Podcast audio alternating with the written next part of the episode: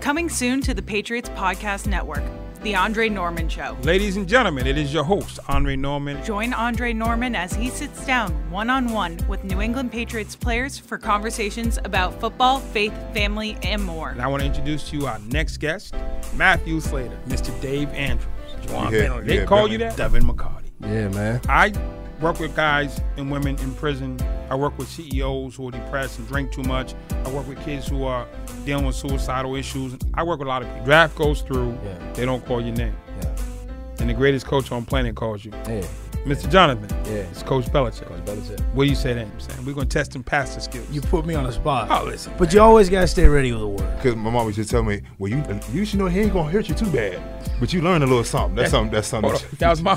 that was mom. Yeah. So it's so at least you Hold ready on. for. Uh, What scripture did that come out of? I used to listen to these games. About five miles from here, there's a state prison. It's called MCI Walpole. It's a maximum security prison.